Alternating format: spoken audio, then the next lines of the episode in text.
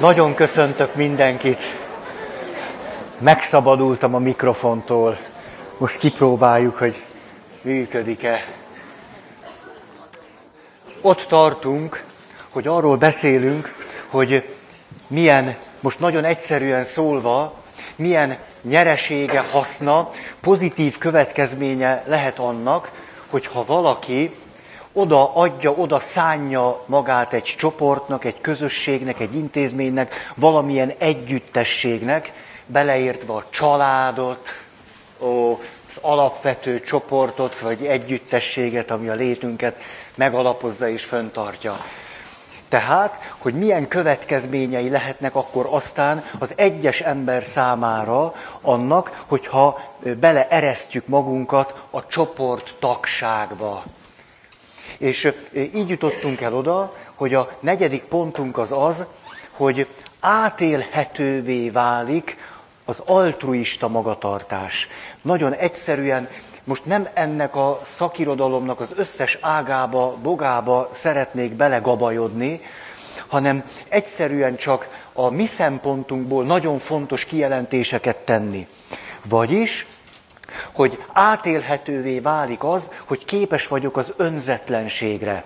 Képes vagyok az empátiából, az együttérzésből, vagy részvétből fakadó cselekvésre. És ennek nagyon pozitív következményei tudnak lenni az egyes ember személyes életére nézve, ezt akarjuk majd szépen egy picit kivesézni és kibontani. És arról beszéltünk eddig, hogy jó lenne ezt a témát egy keretbe foglalni, egy összefüggésbe ágyazni. Jól halljátok-e hátul, amit mondok? Jó így nektek? Jó, nekem furcsa, egy picit visszhangosabb, mint a mikrofon, és kicsit furcsa fülemnek. Na, mi legyen az az összefüggés, amiben a témát bele tudjuk ágyazni? Ez volt a kötődési elmélet. És a kötődési elmélethez kapcsolódóan az, hogy megfelelő a kötődési mintánkhoz alkalmazkodó alappozíciókban éljük az életünket. Általában van valamilyen kötődési mintánk, és valamilyen alappozíció nagyon jellemző ránk. Erről beszéltünk sokat jó pár évvel ezelőtt, most csak már idehoztam. De egy gyors ismétlés azért, hogy megint visszaágyazódjon a téma ebbe a keretbe, ez pedig az, hogy háromféleképpen tudunk kötődni, hogyha ezt nagyon egyszerűen mondom, és nem cifrázzuk túl. Az első, hogy biztosan tudok kötődni. A biztos kötődésnek megfelel az, hogy azt tudom mondani, hogy én oké vagyok, és te is oké vagy. Ezért aztán egymáshoz kötődni, tartozni, stb. Ez egy jó dolog. Azután lehetséges az, hogy nem tudok biztosan kötődni, hát akkor bizonytalanul kötődöm. Szorongó módon, ambivalens módon fogok kötődni, ez pedig általában megfelel annak, hogy azt mondom, hogy te biztos oké vagy, de hát hát ez nagy kérdés. Ajjajjajjaj. Ez akkor néha kötődök, néha inkább a szorongásomnak, a kettőségemnek engedek, és akkor van egy ilyen ambivalencia a kötődésemben. Nagyon szeretlek, de hogyha egy hétig nem dicséred meg a mikrofonomat, akkor hát ez akkor szívszorító. Tehát hogy nem áll jól a mikrofon, vagy jól áll? Jaj, de kedvesek vagytok, jól esik. Aj, még. Na, tehát, szóval érzem, ez a madzag itt. Látjátok? A gonosz kukac. Madzag kukac rám mászott. Szóval, ez volt az ambivalens vagy szorongó módon kötődő. És aztán van egy még nehezebb kötődési forma is, ez pedig önmagában is egy nagyon paradox kijelentés, mikor azt mondjuk, hogy elkerülő módon kötődik valaki. Hogy most kötődik vagy nem. Ez éppen jól kifejezi azt, hogy hogy vagy kötődik, vagy nem. De hogy a kötődésében nem csak kettősségeket tud megélni, hanem állandóan vagy kevéssé lesz, eleve motivált, belülről érdekelt, vagy ösztönzést átélő arra, hogy kötődjön, Tehát esetleg nem is érzi, hogy ez neki jó lenne. Miért kötődne? Vagy pedig a kötődéséhez társuló érzések és érzelmek tulajdonképpen állandóan magát a kötődést is veszélyeztetni fogják. És így jutottunk el oda, hogy ennek a három kötődési formához társíthatjuk az alappozíciókat, hogy én oké vagyok, te is oké vagy, én nem vagyok oké, de te igen, ezért nekem érdemes kötődni. Ugye? Hát ha te oké vagy, akkor majd tőled megkapom azt, ami belőlem hiányzik. A másik kettő nagyon problémás, mikor azt mondom, hogy én oké vagyok, de te nem. Ugye akkor minek kötődjek? Legfőjebb, hogy kihasználjalak téged. Ugye én oké vagyok, én megérdemlem, majd én... És az, hogy én se vagyok oké, meg te se, hát... Ugye most együtt legyünk rosszul.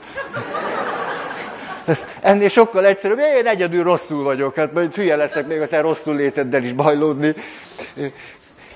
Na tehát, megvan a kötődési elmélet és az alappozíciók, és ez az a beágyazódás, amire most rátesszük a gondolatainkat, ez még mindig ismétlés. Ezt azért mondom, mert ha valaki itt volt múltkor, és azt mondja, hogy de érdekes anyag, akkor te most tévedsz. Mert ezt már elmondtam múltkor. De nagyon fontos, hogy hát fölvegyük a ritmust, vagyis én. Na most. Ezután tudtunk arról beszélni, hogy mi a különbség a három kötődési mint... Érzitek? Most megéreztem! Ez hihetetlen. Hány perc telt el? 9 perc kellett ahhoz, hogy rájöjjek, hogy ilyet lehet csinálni. Hát ez hihetetlen. Mint a Super Bowl-ban a játékos. Ez, hát... Polgártársak. Hát ez valami döbbenet. Tessék. Ja, most a nyakatok is, tehát eddig... Most... Egyéni szoc probléma. Ez hihetetlen. Micsoda szabadsághoz jutottam. Hát akkor ki is mehetek. Tehát De tényleg. Most nem hülyéskedni akarok. Mindig olyan részvét volt bennem azokkal, akik itt a WC illatát érezték. És az... Fele barátaim. Hát... Veletek is vagyok.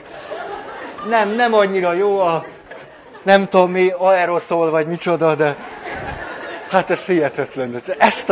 9 percembe került, míg ráéreztem a szabadság ízére. Hát ez de érdekes tapasztalat. Na, tessék. Mit kapcsolja ki Péter? Ja. Igen. Péter ismeri ezt a valódi történetet, ugye a mentálhigiéné tanszék keretében vannak különböző képzések, és ott magam is tanítok. És volt egy tanártársam, aki egy 2 órás előadást tartott, volt közte szünet, és egy ilyet adtak neki, és...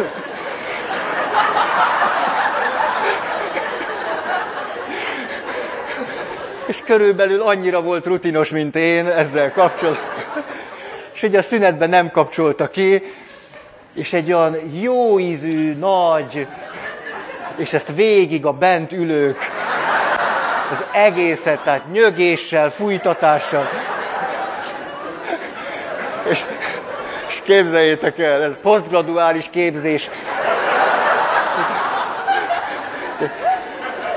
Ez az igazi valóságshow. Jött be nagy tekintélyű tanár, és elkezdett mindenki röhögni, mert nem lehetett kibírni. És ő nem tudta, hogy miért. És úgy jött rá, tehát nézte magát, hogy mi, és akkor rájött. Végül is megtartotta az órát. Hát, na. Péter, jó, hogy ezt idézted, tehát igen.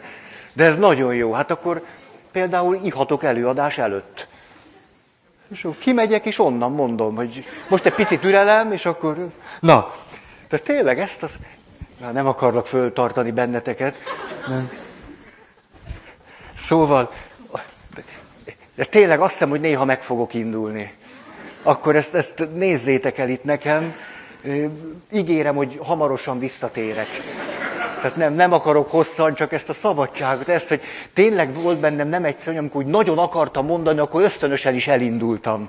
És ez lehet, hogy meg fog történni.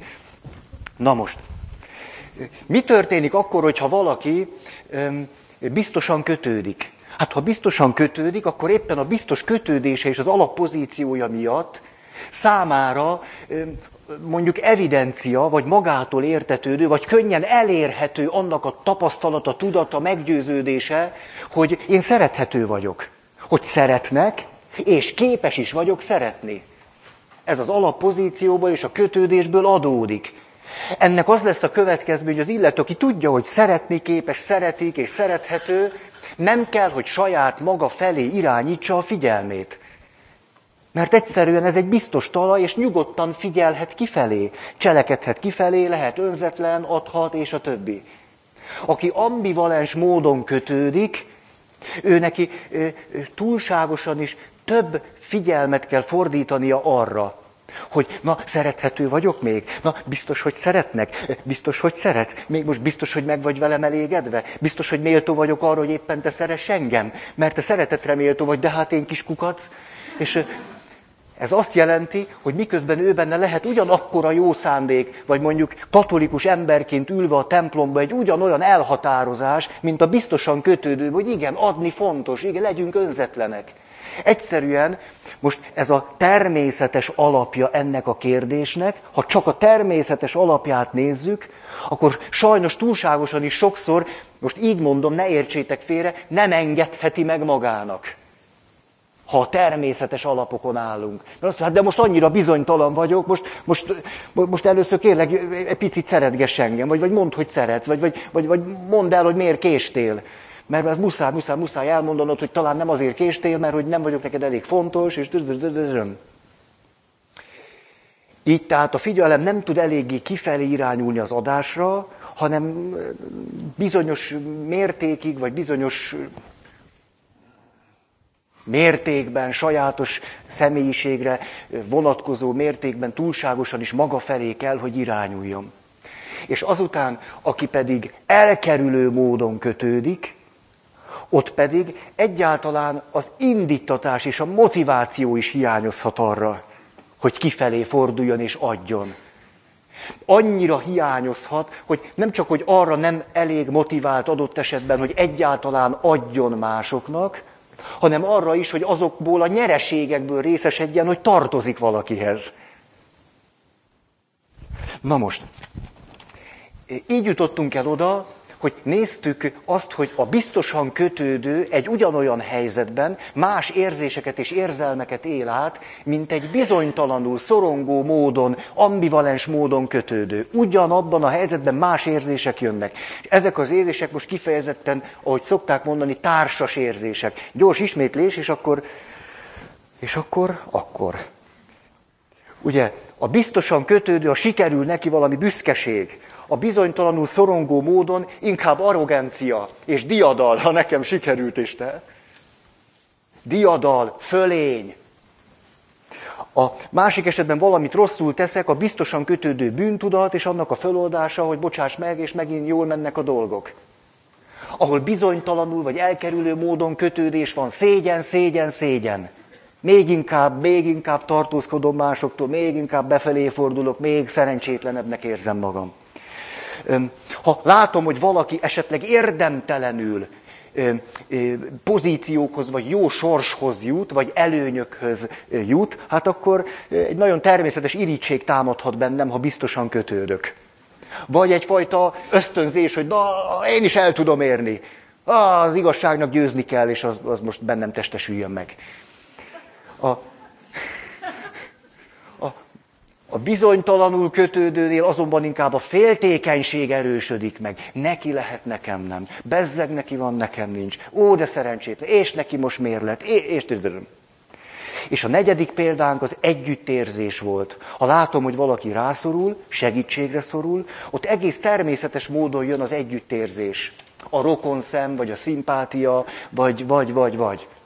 Ha azonban én nem kötődök biztonságosan, akkor nagyon gyakran, vagy jóval gyakrabban történik az, amikor látom a másiknak a nyomorúságát, főleg, ha azt gondolom, hogy ő oka a saját nyomorúságának, akkor aztán még inkább nem együttérzés vagy részvét vesz erőt rajtam, hanem megvetés. Ez egy nagyon fontos fölismerés, hogy ugyanabban a élethelyzetben, életszituációban egészen másfajta, vagy ha nem is egészen, de jócskán másfajta társas érzéseket élhetünk át, az alapján, hogy a személyiségünknek az alapvető hangoltsága milyen. Ez tehát az első pontban azt jelenti, hogy például egy önismereti csoport, egy komolyabb önismereti csoport, vagy egy terápiás csoport remek lehetőséget ad arra, hogy a személyiségben is történjen változás, ne egyszerűen csak mondjuk újfajta magatartásformákat tudjunk elsajátítani, vagy a szerep repertoárunkat bővítsük, vagy egyszerűen csak úgy a hétről hétre, vagy hónapról hónapra való érzelmi megerősödésünknek a talaja legyen egy csoport. Ez az első. A második, na, összeragadtál.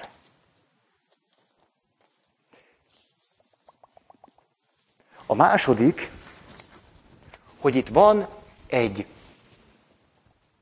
roppant, izgalmas megkülönböztetésre lehetőségünk.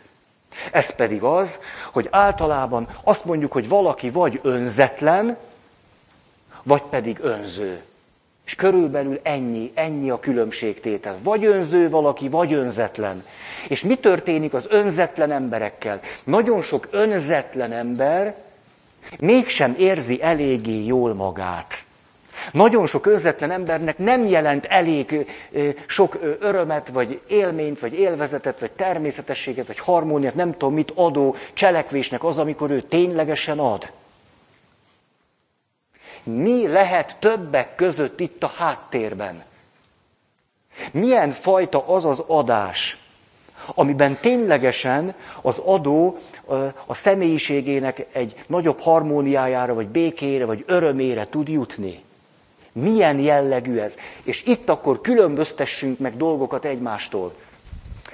Azt mondja, hogy legalább 4-5 megkülönböztetést kell tenni. A legdurvább, amikor valakire azt mondom, vagy azt látom, hogy ő egy egoista. Egoista az a valaki, és nagyon egyszerűen, hogy mindenki mást maga alá rendel. Mindenki más tulajdonképpen nem is személy, hanem egy eszköz. Eszköze az ő egoizmusának, az ő céljai elérésének, és a többi. Ebben az esetben tulajdonképpen nincsenek is igazi személyes kapcsolatok, csak van egyetlen egy személy, aki magát annak érzékeli, az összes többi ember pedig valamiképpen ennek már az ő kiteljesedésének az eszköze lehet. Tehát eszköz, minden más maga alá rendel, és tudatosan ki is használ másokat. Őt nevezném egoistának.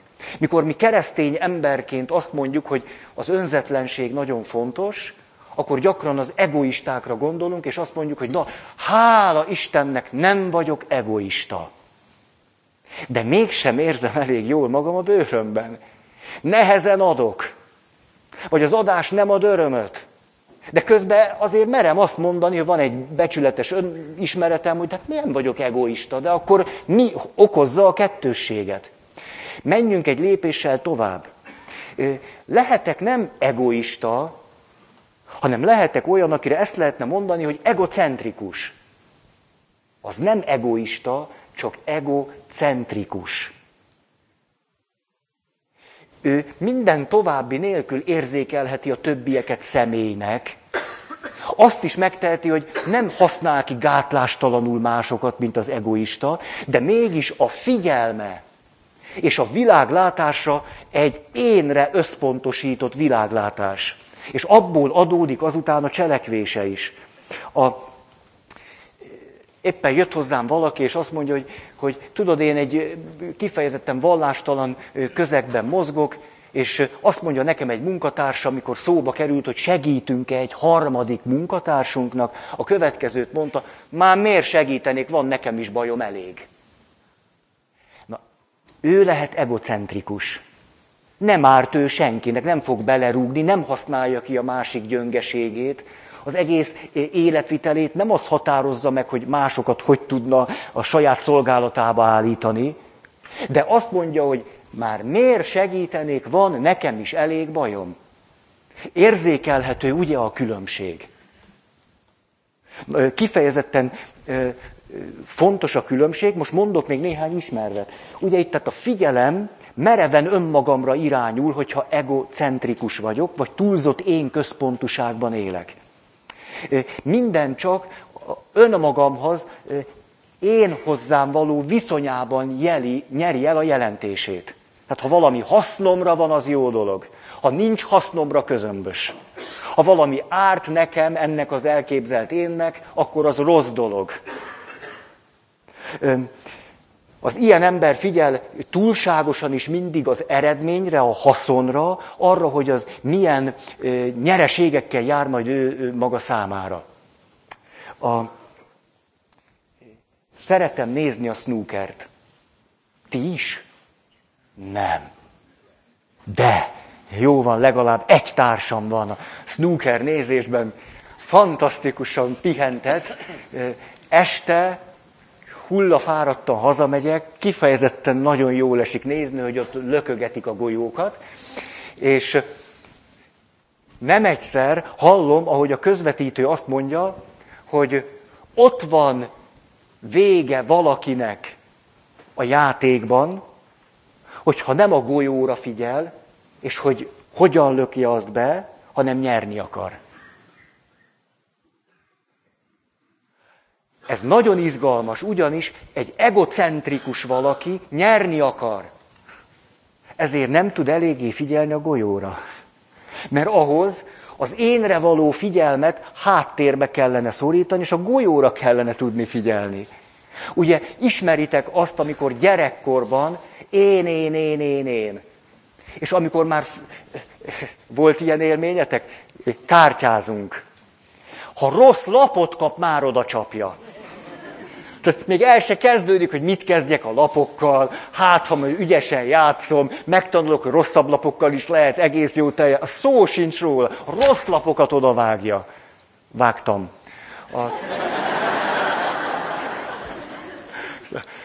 Ugye a zen művészetek között az egyik, az íj és a nyíl lövészet, hát művészete. És ott pedig kifejezetten, ha valaki önmagára figyel, hát annak vége. És akkor zenművészek csukott szemmel tudnak célba találni. De szép ez. Na, tehát nem egy merev kötött figyelem, ami saját magamra irányul. Amennyiben valaki egocentrikus, tulajdonképpen nem nagyon van esélye a fejlődésre.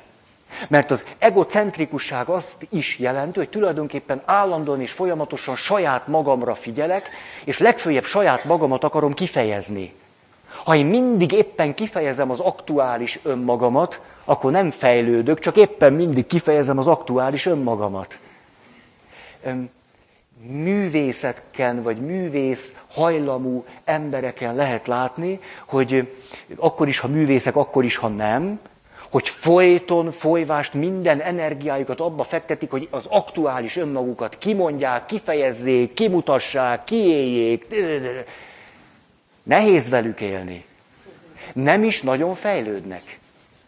Hát minden figyelmüket az aktuális én kifejezése tölti ki. Annak az érvényesítése, annak a megmutatása, annak a nem tudom micsodája.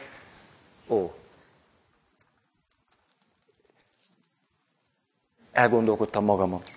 Na most, lépjünk egyel tovább, a megkülönböztetést árnyaljuk. Olyan is van, hogy valaki nem egoista, nem egocentrikus, de még mindig nem az, amire azt mondanám, hogy egy valódi önzetlenségben valaminek az összes jó értelemben vett nyeresége megérkezik. Őre azt mondanám, hogy egy túlzott én tudat. vagy egy túlzott énre összpontosítás jellemzi. Nem az én van itt a középpontban, de még mindig túlzott az énre való összpontosítás. Például, ha valaki ambivalens módon kötődik. Ott, miután ő önmagára azt mondja, hogy nem vagyok oké, nagyon könnyen elképzelhető, hogy nem is szeret önmagára összpontosítani, mert rögtön rosszul érzi magát. Inkább szeret a másik, és a másikat dicséri, és de jó nekem, és de szeretlek téged. De mindig, mikor bizonytalanná válik, akkor jön ez az énre való figyelés. Túlságosan is ahhoz, hogy önfelett és fölszabadultan, örömteli életet tudjon élni. Ide mondhatnánk azt is, természetes állapotunk is lehet ez, például mikor gyászolunk. A gyászban van egy nagyon természetes, fölfokozott önmagamra figyelés. Ugye állandóan a fájdalmam tudata, a fájdalom, de rosszul, de szerencsétlen, hogy fogok élni. Ugye, hogy pörgök magam körül. Egy teljesen természetes állapot. A bölcs természet segít abban, hogy ebben a nehéz helyzetben az energiáimat saját magamra tudjam összpontosítani. Mert éppen megrendültem. Ilyen lehet egy nagyon mély csalódás. Vagy ha valaki depressziós. Az is ilyen lehet. Ugye itt egy komolyan depressziós embert hallgatunk, aki súlyosan depressziós, és mégsem kér orvosi segítséget, pedig múlt alkalommal beszéltünk erről, hogy kellene, akkor tulajdonképpen egy vége láthatatlan magnószallagot hallgatunk. Vége láthatatlanul én, tulajdonképpen egyetlen szót mond, hogy én. Csak ez egy ilyen rettenetes árnyékban van benne. Itt tehát túlságosan is sok lehet a szorongás, a szétszórtság, az aggodalom, vagy másoktól való függés. Ezért az illető nem engedheti meg magának, hogy önfeledten másra figyeljen, hanem újból és újból, vagy időszakosan, vagy helyzettől függően, túlságosan is énre összpontosító, túlzott éntudattal létezik. És most jön az, ami igazából nekünk izgalmas.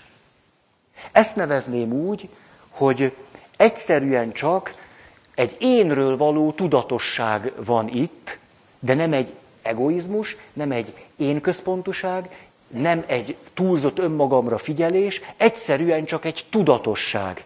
És a tudatosságnak része az, hogy ez vagyok én. Ebben a tudatosságban lehetséges az, hogy én folyamatosan reflektálok is magamra. És képes vagyok folyamatosan eldönteni azt, hogy ez most megfelele annak a valakinek, akinek én definiálom magam, hogy én egy rendes ürge vagyok. Egy önzetlen valaki vagyok. És mert van egy önreflexiós képességem, egy tudatosságom, ezért újból és újból nagyon hatékonyan képes vagyok eldönteni, hogy hogyan cselekedjek, és ez pedig a másikra irányított cselekvés tud lenni. Ezt pedig én tudatosságnak hívhatjuk. Én tudatosság. Egy olyan önazonosság, amelyben az önazonosság része az, hogy én egy rendes segítőkész valaki vagyok, és képes vagyok adni. Ez a négy valami nagyon fontos különbség. Nagyon. És itt térnék vissza az előbb föltett kérdésemre, nagyon sok keresztény embernek a fájdalmára és szomorúságára. Ugyanis, ha ezt a megkülönböztetést nem tesszük meg, akkor azt mondjuk, de hát nem vagyok egoista. Attól még lehet, hogy én központú vagyok, még lehet, hogy túlzott figyelem fordul az énre. És mind a kettő komolyan ellehetetleníti azt, hogy önfeledten boldog ember tudjak lenni. Ha ezt a különbségtételt nem tesszük meg, a helyzetet nem szoktuk érteni. Hát hiszen nem vagyok egy önző disznó, csak éppen állandóan azzal foglalkozok, hogy én. Persze, hogy milyen összefüggésben eddig erről beszéltünk. Hát akkor is kényszerűen én központú, vagy túlzottan énre koncentráló vagyok, ha állandóan azzal kell foglalkoznom, hogy szerethető vagyok-e, vagy elfogadsz-e, vagy vajon megcsaltál-e máma, vagy nem. Mert tudni, hogy engem meg lehet csalni, mert én egy ilyen béna, szerencsétlen lúzer vagyok, és az is biztos, hogy nem érdemellek meg, és az is biztos, hogy rád meg tapadnak a nők. Hát ebben az esetben kénytelen vagyok napi 18 órában. Miközben egy rendes ember vagy. Gyok. Tehát egyáltalán nem elég, legalábbis azt gondolom, nekünk nem elég, hogy nem vagyunk egoisták, önzők, hanem valamiképpen az én központuságról is, vagy a túlzott énre való koncentráltságról is, és a merev önmagamra való figyeléstől is meg kellene tudnunk szabadulni. Vagy legalábbis izgalmas ennek a lehetőségeit, útjait megnézni. Ezt én nagyon fontosnak tartom. Nagyon. A legtöbb keresztény ember egyáltalán nem egoista, és mégis én központú. Így, ilyen egyszerűen. És nem érti, hogy mi a baj. Mi nem működik.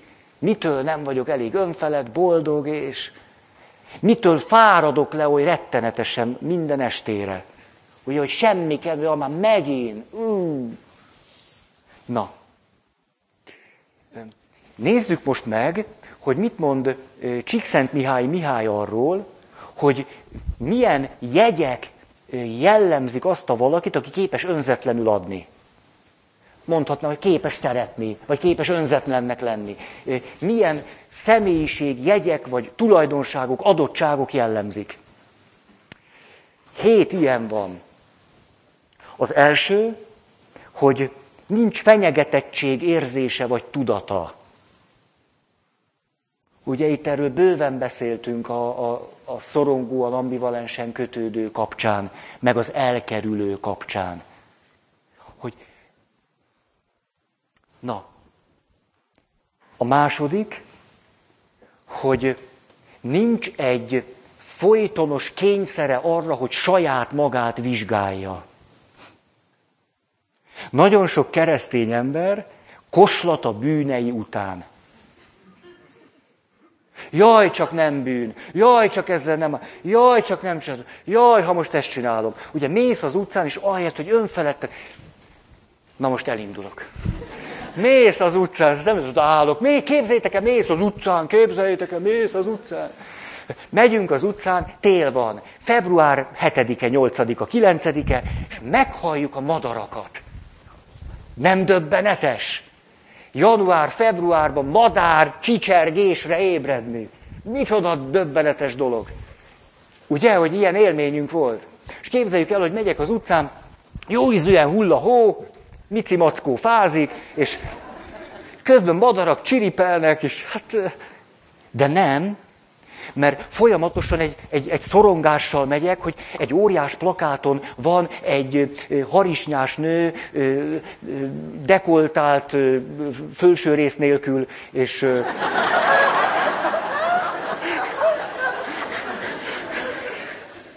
És az a baj, hogy már észrevettem a plakátot, tehát a fene egye meg. Nem lenne most semmi bajom, ha nem vettem volna észre azt a nyomorult plakátot, de már észrevettem.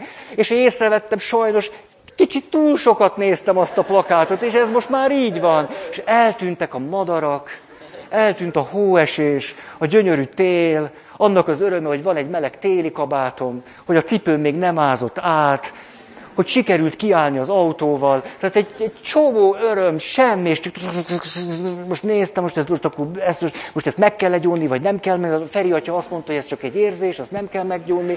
Na jó, de hát a Feri atya egy ilyen liberális pap, azért ez nem tudom.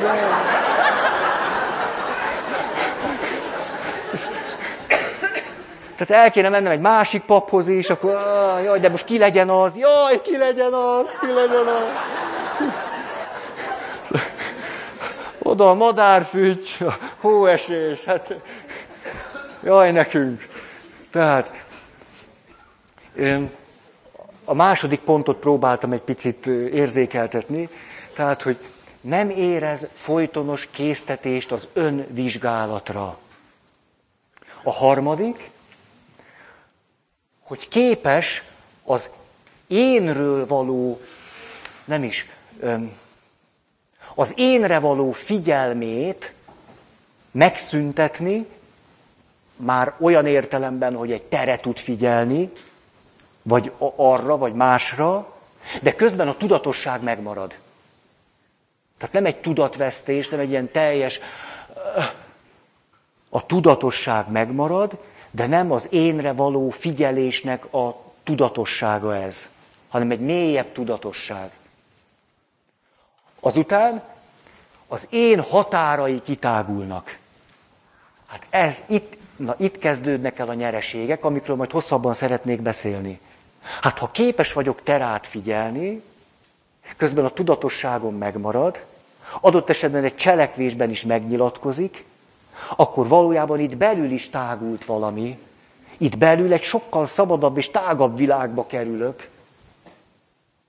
Ez történik. Az én határai, az életem határai kezdenek kitágulni. Azután ez párosul azzal, hogy képes vagyok koncentráltnak és hatékonynak lenni. Koncentráltság és hatékonyság. Meséltem nektek ezt a történetet a Petőről. Ugye Pető intézetnek a névadójáról. Nem beszéltem nektek? A Popper Péter mond el egy történetet. Azt elmondtam? Nem? Popper Péter mondta el ezt a történetet, ugyanis ő konduktor akart lenni. És Pető irányításával ott az intézetben tanult. És azt mondja, hogy hát megtörtént az, hogy egy órán keresztül igyekezett az egyik fiúcskát néhány lépcső megtételére buzdítani. Hogy finoman fogalmazzak, tehát, hogy többé-kevésbé elkövetett mindent, hogy azt a nyomorult 3 lépcsőt már. 1 órán keresztül semmi. Semmi és semmi. És aztán éppen arra jött Pető úr. És akkor mit csinálsz? Nyilván kulturáltan mondta, elmondta, hogy tehát ez nem lehet így, hogy egy órán keresztül mindent kipróbáltam, az összes lehetséges módszert, meg mindent. És akkor erre Pető úr a következőt tett, egy ilyen nagy, pocakos, elég súlyosan elhízott valaki volt. Képzeljétek el, na mindegy, már sztori. Hát olyat meg nem, tehát ez egy komoly valami. Élete vége felé, miután magasan lakott, mentőt rendelt, hogy az hazavigye, és hordágyon vitték föl. Legkomolyabban. Hordágyon föl, hordágyon le. De a munkában valami döbbenetes éleslátás és koncentráltság jellemezte. És az történt, hogy oda ment, ott volt az a pici fiú, ott volt a fiatal segítőnek készülő, és akkor Pető azt mondja, hogy hogy hívnak? Hát Laci, te Laci. Hát tudod-e, hogy mi itt az intézetben mindannyian nagyon büszkék vagyunk rád? Bizony, hogy mi fölnézünk a te erőfeszítéseidre. Na, Laci, most aztán gyerünk! És rátette az ujját, így az ujját a kis Lacira. Laci meg... és már fönn is volt. Előtte 1 óráig az ujját rárakta. És akkor azt mondja, ahogy Popper Péter elmondta ezt a történetet, ez volt az a pont, ahol rájöttem, nem leszek konduktor. Szóval ez a pont az, amikor valaki egy hihetetlen éleslátásra, koncentráltságra és a hatékonyságra képes mondjuk a munkavégzésében, vagy kapcsolataiban, vagy egy beszélgetésben. Oké? Hatodik. Egy bizalom és közben elkötelezettség a cselekvésben. Tehát ha már adok, van egy természetes bizalmam abban, hogy magamban is, a másikban is, a folyamatban is, hogy az jó lesz neki, mert hiszen eléggé átgondoltam, figyeltem, koncentrált vagyok, stb. Ezért bízok ebben az egészben. De közben el is köteleződöm a cselekvés mellett. Tudjátok, mit mondott Yoda mester a fiatal Luke-nak. Ugye tudjátok, mikor tanította őt az űrhajót fölemelni. Ugye, mikor azt mondja, hogy az Yoda mester fölemelte az űrhajót. Hát ugye, aki koncentrált, annak megy. És akkor lerakja, és akkor, na tessék, ifjú padaván, próbáld meg. És akkor, jó mester, nem is azt mondja, próbáld meg, hanem tessék. És akkor ugye azt mondja Luke Skywalker, hogy jó, megpróbálom. És akkor fölemelte sajátosan Yoda ujját, Yoda mester, és azt mondja, na, ezt ne próbáld. Vagy csináld, vagy ne csináld. De ne próbáld. Na, ez az elköteleződés a cselekvés felé. Yoda mester tudja. És ha Yoda mester tudja, mi is. Mert ő átadta a tudását.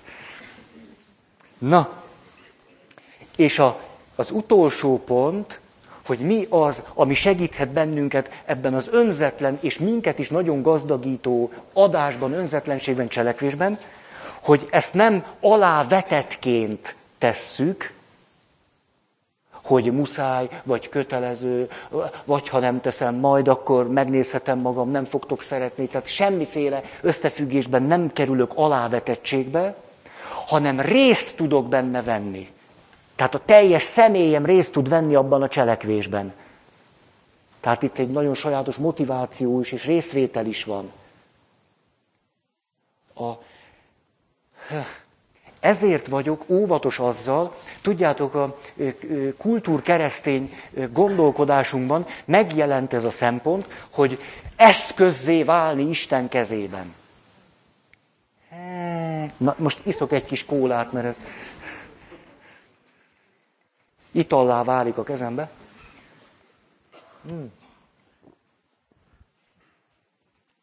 Azt hittem, már jobban elment az idő.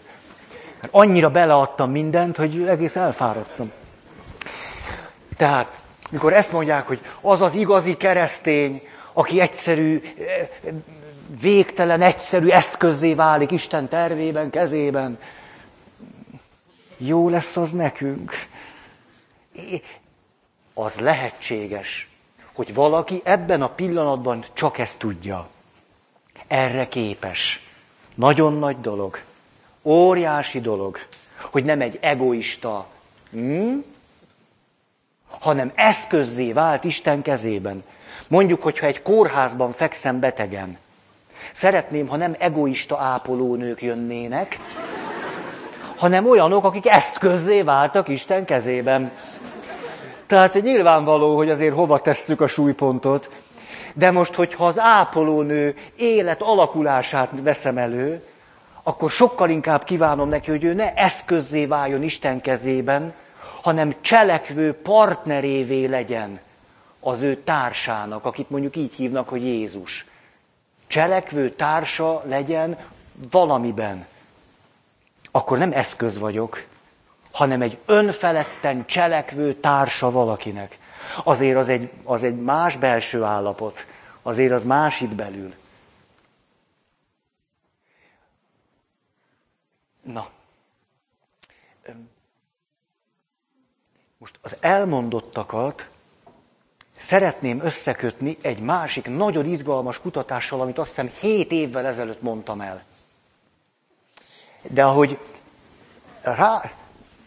Az megvan, nem? Tehát most csak egy rövid, ilyen szócikszerűen utalunk azokra az alkalmakra, hogy mikor néztem ezt a 7 pontot, egyszer csak eszembe jutott, ha nem jó ját. Hú, hát valami hihetetlen hasonlót én hát pif, egyszer csak meglett, hogy hol. És a kettőnek az összefüggése újabb örömforrás lehet. Lelkesedjetek már. De nekem az volt, hú, de rácsodálkoztam valakire, ez milyen érdekes elszólás. Valakire, mert tényleg így van. Ugyanis volt egy olyan kutatás, amiben különböző monoteista világvallásoknak, beleértve a buddhizmust is, ami nem monoteista, de nem baj, azért buddhizmus, minden esetre különböző illusztris világvallások képviselőit kérték arra, hogy mondják meg, hogy ők kiket tartanak olyan személynek, akik a maguk vallásában példamutatóan, kimagaslóan képviselik azt, ami annak a vallásnak a szíve-lelke. Így meglettek a személyek, amiket nem egy kutató kívülről, éppen valamelyik kultúrából nézve szemezgetett ki, hanem ez egy nagyon korrekt eljárás. Mi történt? Megvoltak a személyek a különböző világvallásokra vonatkozóan. És a kutatóknak az volt a kérdése, most elkezdjük a személyiségüket vizsgálni, van-e általánosítható, közös, mondjuk így lélektani jegy, ami mindegyiküket jellemzi. Tehát mondhatjuk-e azt, hogy ezekben a nagy világvallásokban, ha valaki egy nagyon magasfokú spiritualitásra jut, akkor ezek a lélektani jegyek őket jellemzik. Attól függetlenül, hogy ez melyik vallásban van. És kiderült, hogy vannak ilyen jegyek, és ezek, csapom össze a kezem, szinte egy az egyben megfeleltethetők az előbb elmondott 7 pontnak. Hűha! Mondom azért ezt a 6 pontot. 7 volt előbb, most meg 6. Mert itt 6 pont van. Mondtam én, hogy mindegyik mindegyikkel megfeleltethető? Nem és nem. Tehát itt 6 pont van. Mondom ezeket, nyilván a megfogalmazás egy picit más, a tartalom nagyon közeli. A 6 pont így szól, hogy egy nagyfokú érzelmi átalakulás és egy sajátos belső, az érzelmi életnek egy sajátos belső jellemzői és struktúrája alakul ki ezeknél a személyeknél, kevés negatív érzés, sok pozitív érzés és érzelem jellemzi őket. Nincs fenyegetettségtudat, nincs félelem, nincs szorongás, nincs aggodalom, nincs megvetés, nincs kirekesztés, nincs féltékenység, nincs. A második, egy egyre fokozódó, fejlődő tudatosság jellemzi őket. Nem egy én tudatra való fixálódás, egyszerűen csak egy mély tudatosság. Ezt pontosan így mondtuk az előbb is.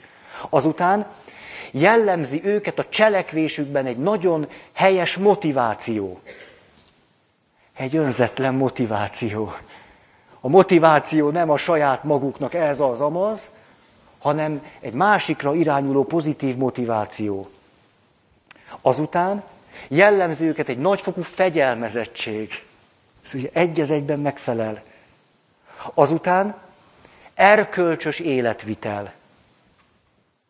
Hát nyilván az erkölcsös életvitel attól erkölcsös, hogy érzékellek téged. Összefüggésben vagyunk, a cselekvésemet meghatározza, hogy. És végül életbölcsesség. Ez volt a 6 pont. Életbölcsesség.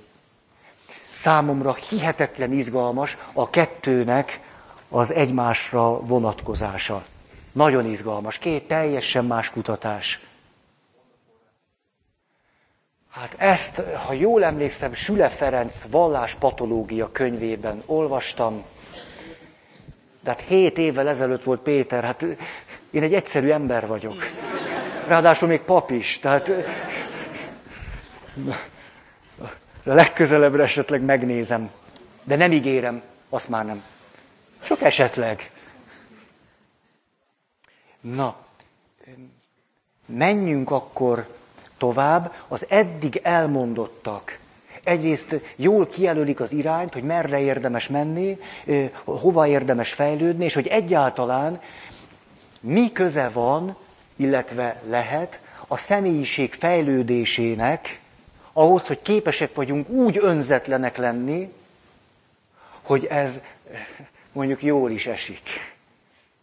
Nem az a cél, hogy jól essen, mert az nem helyes motiváció. Az önzetlenségnek nem éppen a legcsodásabb motivációja. Na de. Nézzük akkor, hogy a papírok, hogy mit mondhatunk el arról, ez az, megvan, hogy miért szoktunk segíteni. Úgy egyébként, hogy a szociálpszichológia erről beszél. Van egy érzelmi elmélet, hogy miért segítünk. Az érzelmi elmélet nagyon egyszerű, azt mondja, ha pozitív érzésekkel, érzelmekkel, hangulattal vagyunk, akkor a segítségnyújtás azt föntartja és megerősíti. Jaj, de boldog vagyok! Persze, adok neked is, még boldogabb vagyok! Fönn tudja tartani a pozitív érzelmi állapotomat az, hogyha egyébként segítőkész vagyok, és a többi, főleg, hogyha az önmagamról alkotott képnek része az, hogy én egy segítőkész ürge vagyok. Megyek és segítek, nem tudom én, csiripelnek a madarak, és hozom a szalonnát. Kirakom, és azt mondom, nem csak, hogy szép az élet, én is egy rendes csávó vagyok. Milyen rendes vagyok, utána még jobban gyönyörködök a madarakban, és sajátos kapcsolatba kerültem velük. Én adtam a szalonnát, én szórtam a magokat. Na, a magszórást azért nem mondtam, mert a hullahó az nem annyira jó módszer. Kivéve, hogyha a mag fölé tetőt helyezünk, akkor jó módszer. És nagyon fontos, hogy a madaraknak állandó helyre van szükségük, ezt tudjátok? Ha csak úgy néha-néha szórtok, kitoltok a madaracskákkal. Tehát akkor, ha már szórtok, rendszeresen szórjatok. Na,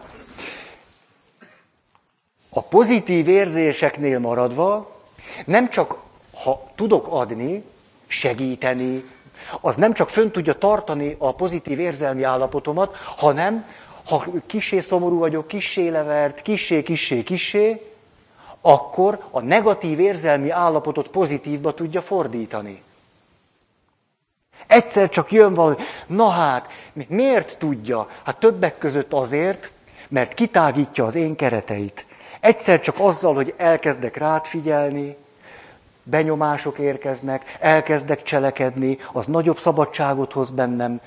A cselekvés révén magam is alakulok és változok, a pillanatnyi én alakul és változik, és egyszer csak egy negatív érzés helyét egy pozitív veszi át. Ez a pozitív. Mi mond ennek ellent?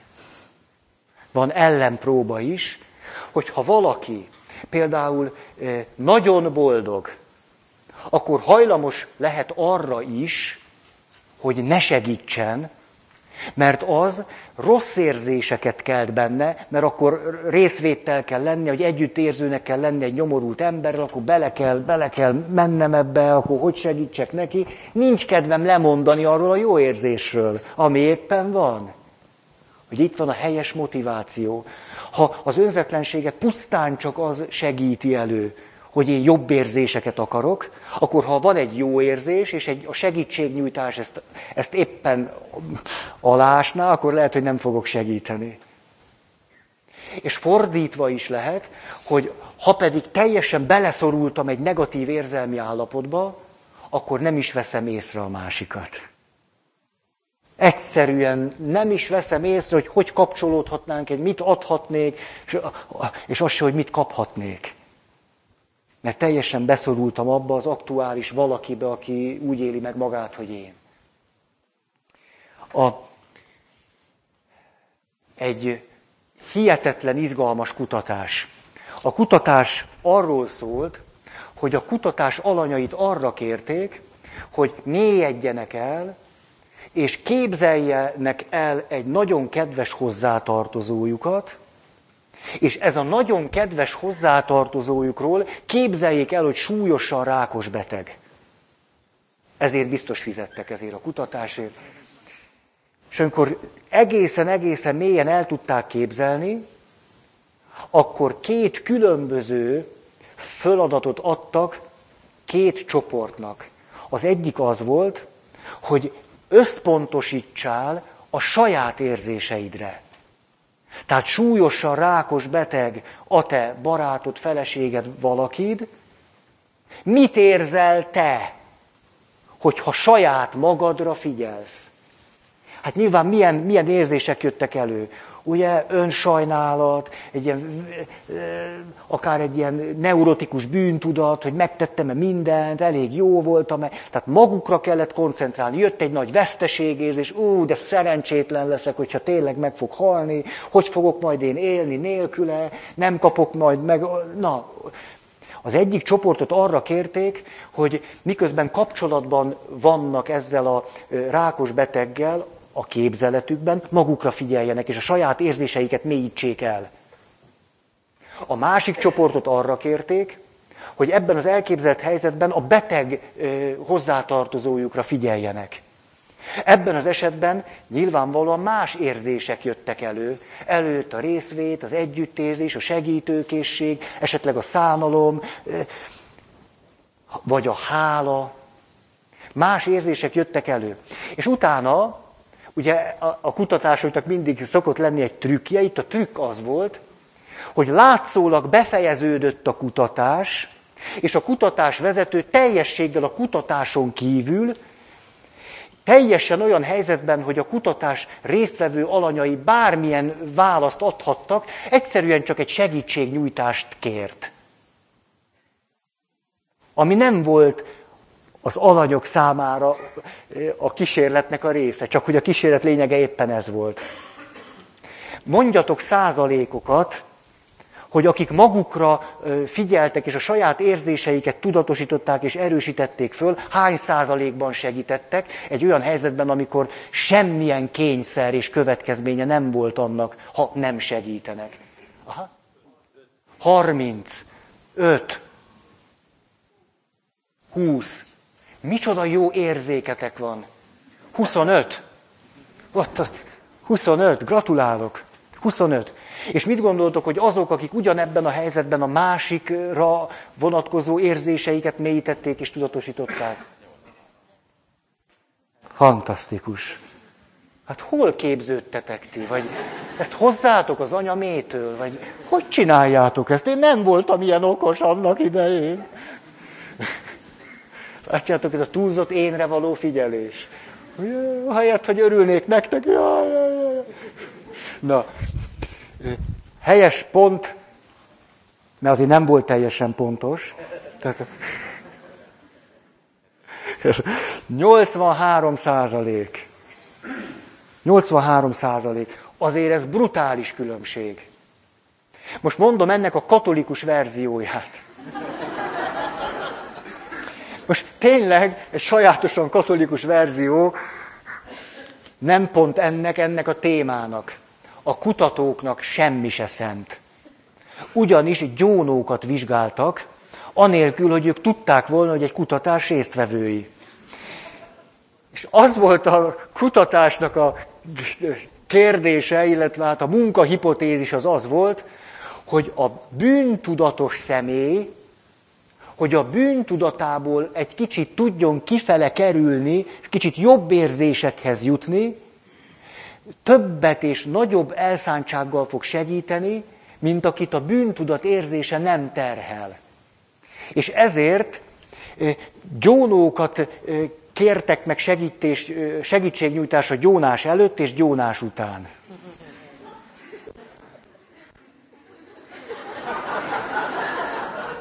Hát szóval, ezzel a kutatással az a baj, hogy akármi jött ki, mindenképpen szomorú.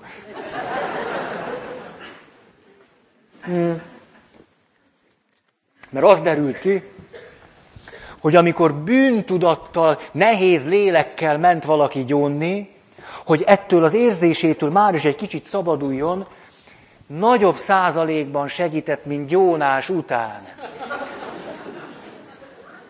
Amikor ő már jól volt, köszöni szépen. Ugye itt utalhatunk nyugodtan a helyes motiváció témájára a magas spiritualitást elért személyeknél. Na most. És akkor még egy, hogy még mindig ebben az összefüggésben maradva, ugyanaz az érzés egészen másfajta jellegzetességekkel bírhat. A példa az aggodalom. Ezek az okos bácsik meg nénik kitaláltak egy különbségtételt az aggodalomra, így szól, hogy személyes aggodalom és empátiás aggodalom.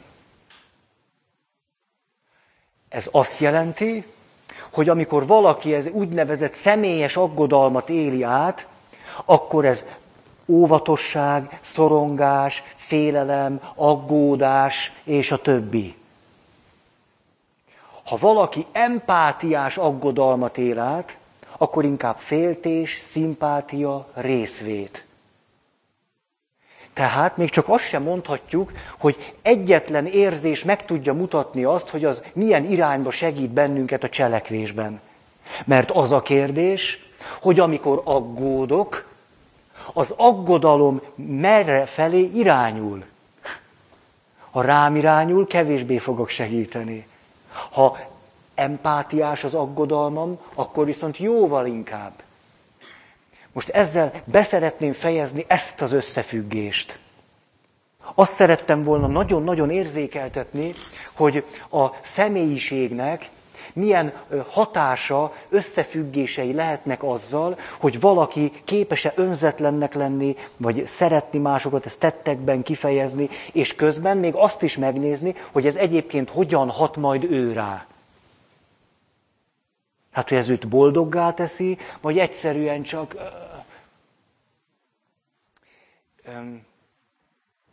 Júj, az óra. Jó, még van 10 perc.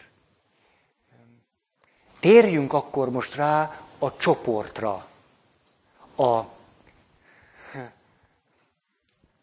Most eszembe jutott egy történet, ez az önmagamra irányuló aggodalom, meg az empátiás aggodalom, meg az összefüggések. A gyerekekkel beszélgettem múlt héten, remélem ezt nem meséltem el nektek, de majd kiáltsatok, ha igen. És a következőről beszélgettünk, hogy azt kértem tőlük, hogy tegye föl a kezét, aki azt mondja, hogy az igazság az egy jó dolog. Meséltem nektek erről? Nem? És akkor hát a gyerekek óriási többsége föltette a kezét, hát hogy az igazság az egy nagyszerű dolog, hát az igazság az milyen fontos az életünkben, és az milyen nagyszerű. És utána azt mondja, jó, ez nagyon jó, én is föltettem a kezem. Ismeritek-e azt, hogy van olyan igazság, ami fáj? Gyerekek, nem kellett, hogy sokat gondolkodjanak. És elkezdték sorolni az összes olyan igazságot, ami nagyon tud fájni. Na, ez az izgalmas. Ugyanis, hogyha én nekem van egy biztos kötődésem, és egy megfelelő alappozícióm, de legalábbis ebbe az irányba megyek, de legalábbis képes vagyok reflektálni rá, hogy én nem ilyen alappozícióval rendelkezem. Ezért a most jövő érzéseim, gondolataim nagyon sajátosan jellegeznek most meg, és nyugodtan szabad ezektől egy picit eltávolodnom. Nem muszáj tökéletesnek lenni, csak lássam, hogy ami történik, az egy esetleges dolog. Ha én egy ilyen biztos talajon állok, vagy képes vagyok a tudatosságra és az önreflexióra, akkor mindenféle olyasmi, ami igazságként, a valóságnak egy személyes oldalaként érkezik hozzám, ezt találtam, azon töprengtem, hogy lehetne az igazságot definiálni. És a valóság személyes oldala. Erre jutottam. És, és akkor, hogy akkor az igazság, vagy a valóságnak egy árnyalt hozzám érkezése, az az életemet hogyan tudja gazdagítani és növelni. De ha nincs meg ez a biztos talaj, vagy nincs meg az önreflexió képesség, ha beleülök túl énközpontúság, egoizmus, túlzottan énre figyelés, stb., akkor a valóság mintha állandóan összeesküdne ellenem. Ezt szoktuk megélni. Amikor mondjuk a házastársam mond valamit, ami egy nagyon fontos információ. A kedvesed mond valamit, a barátod. Lehet, hogy nagyon fontos valami, nagyon igaz, a szónak többféle értelmében lehet igaz. A kérdés, hogy mit tudsz vele kezdeni. Ha túlzottan sebzett vagy, akkor elhárítod, köpködsz, elkezded magad védeni, visszatámadsz, lehülyézed, megsértődsz. Nem gazdagít téged. De ha, akkor meg igen. Na, és elmondom a legkedvencebb válaszomat. Hát nagyon jókat mondtak, hogy az igazság hogyan tud fájni. miközben az igazság milyen nagyszerűen tudná gazdagítani az életünket, mert ez a valóság ránk eső része éppen, na most személyesen ránk eső része, és akkor jelentkezik egy kisfiú, és azt mondja, amikor például látok egy gyönyörű szép dobozban finom csokoládékat, az az igazság része. És amikor megfordítom, és látom az árát, az a fájdalom része. Egy 10 éves fiú.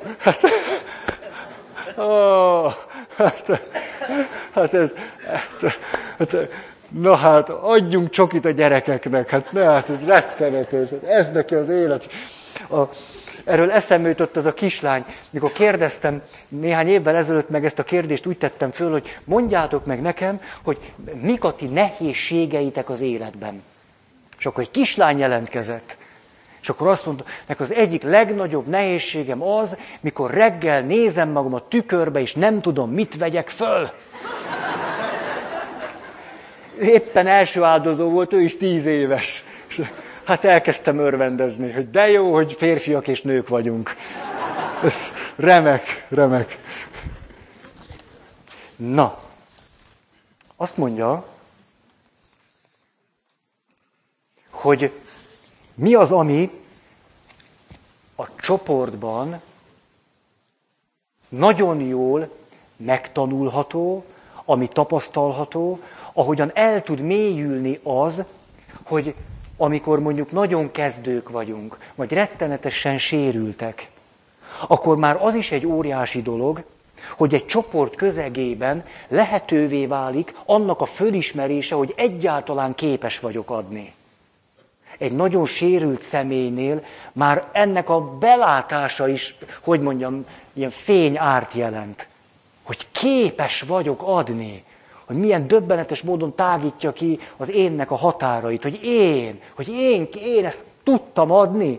Mert ülünk a csoportba, és kapok egy visszajelzést, hogy tudod, nekem nagyon sokat segített az, mikor te azt mondtad, hogy az. Hát az nem is tudom, csak úgy kijött belőlem. És a másik, igen, az. Nekem az nagyon jó volt. Jé. Ugye emlékeztek jó pár hónappal ezelőtt, hogy beszéltünk erről, hogy a csoport milyen nagyon alkalmas arra, hogy visszajelzéseket kapjunk. Ugye itt volt az önismereti ablak, szombaton is ott volt az önismereti ablak.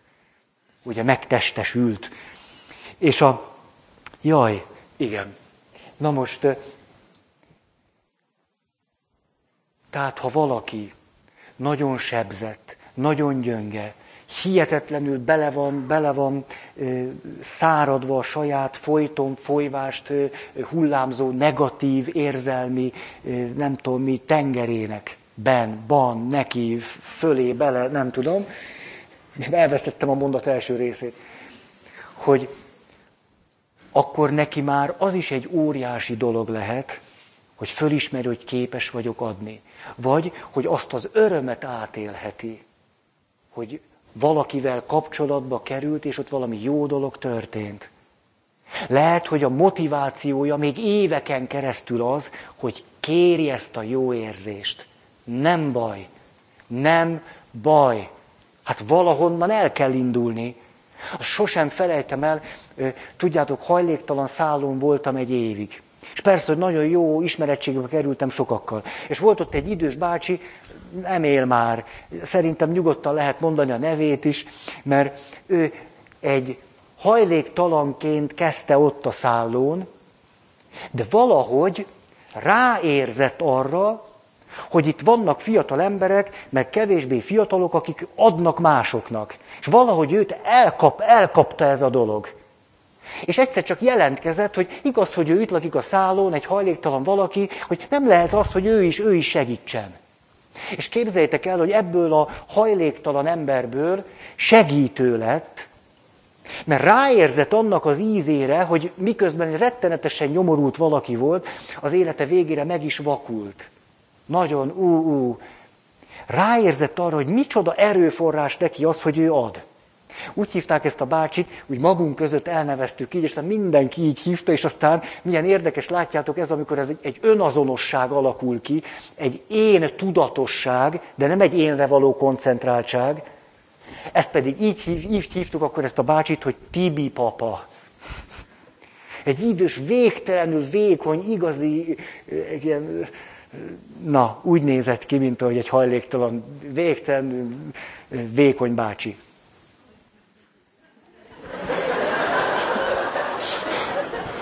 Hát szóval, este 9:30. Na és a Tibi papa, hát ez egyszerűen, minthogyha egy más emberré lett volna, ahogyan évek során ráérzett arra, hogy ez micsoda buli. Voltak olyan emberek, akik kifejezetten azt élvezték, azt kérték, hogy a Tibi papa segítsen nekik. És ő kivirult ebbe. Egy fantasztikus élmény. De most a gyerekkoromból mondanék még egy példát, ez legyen az utolsó. Elhoztad a jelmezt. Jaj, de jó. Most demonstráció következik. Szóval szombat este valaki ebbe öltözött be. Látjátok? Nagyon jó. Titanic, ennek semmi köze. Kukta, Lesi, Őszi, Csaba, Bank. Ezt én olvasom, de ti azt olvastátok, hogy szatír, barátság, igazságosság, Kamilla. Kaszt, Verene Kaszt is ott van. Na szóval, tudjátok, hogy a mi családunkban, hogy is mondjam, mondjuk a család élményem eléggé töredékes volt, hogy így fejezzem ki magam. És hát persze gyerekként azért ez bennem nem tudatosult, de minden esetre, mint gyerek, hihetetlenül kerestem annak a módjait, hogy tudnám megélni, hogy család. És akkor kitaláltam, de voltam 10 éves, meg 11, meg 12, hogy keresztrejtvényt fogok készíteni. És akkor karácsonyra, szentestére készítettem mindig keresztrejtvényt, svéd keresztrejtvényt készítettem, mert az sokkal dögösebb, és visszatérő programmá vált éveken keresztül az, hogy karácsony este végül leült a család, és én a családnak készítettem a keresztrejtvényt, és akkor ott ültünk 4-en, ikertesómmal együtt, és a család megfejtette a keresztrejtvényt. És hogy éveken keresztül a legnagyobb izgalommal nem azt vártam, hogy milyen ajándékot fogok kapni, hanem hogy mikor veszem ki az egyre nagyobbá váló keresztrejtvényt, mert hogy idősödtem, ugye egyre gigantikusabb keresztrejtvényeket készítettem, és hogy élhetem meg először 10 percig, majd egy órán keresztül, hogy a család ezen töpreng, és természetesen elkezdtem mindenféle kézikönyveket használni, egyre nehezebb cuccokat nyomtam be, és rettenetesen élveztem, hogy nem találják ki. Ez pedig a nem biztosan kötődő alappozíciómból adódó sunyi öröm volt. Na, szóval, tehát olyan érdekes volt erre visszagondolni, nagyon köszönöm, hogy de érdekes ez, hogy szenteste nagyobb örömet okozott nekem az, hogy egy család élményben részesedhettem azáltal, hogy én csinálok valamit, mint az összes ajándék, amit kapok. Ihaj-csuhaj, köszönöm a figyelmeteket.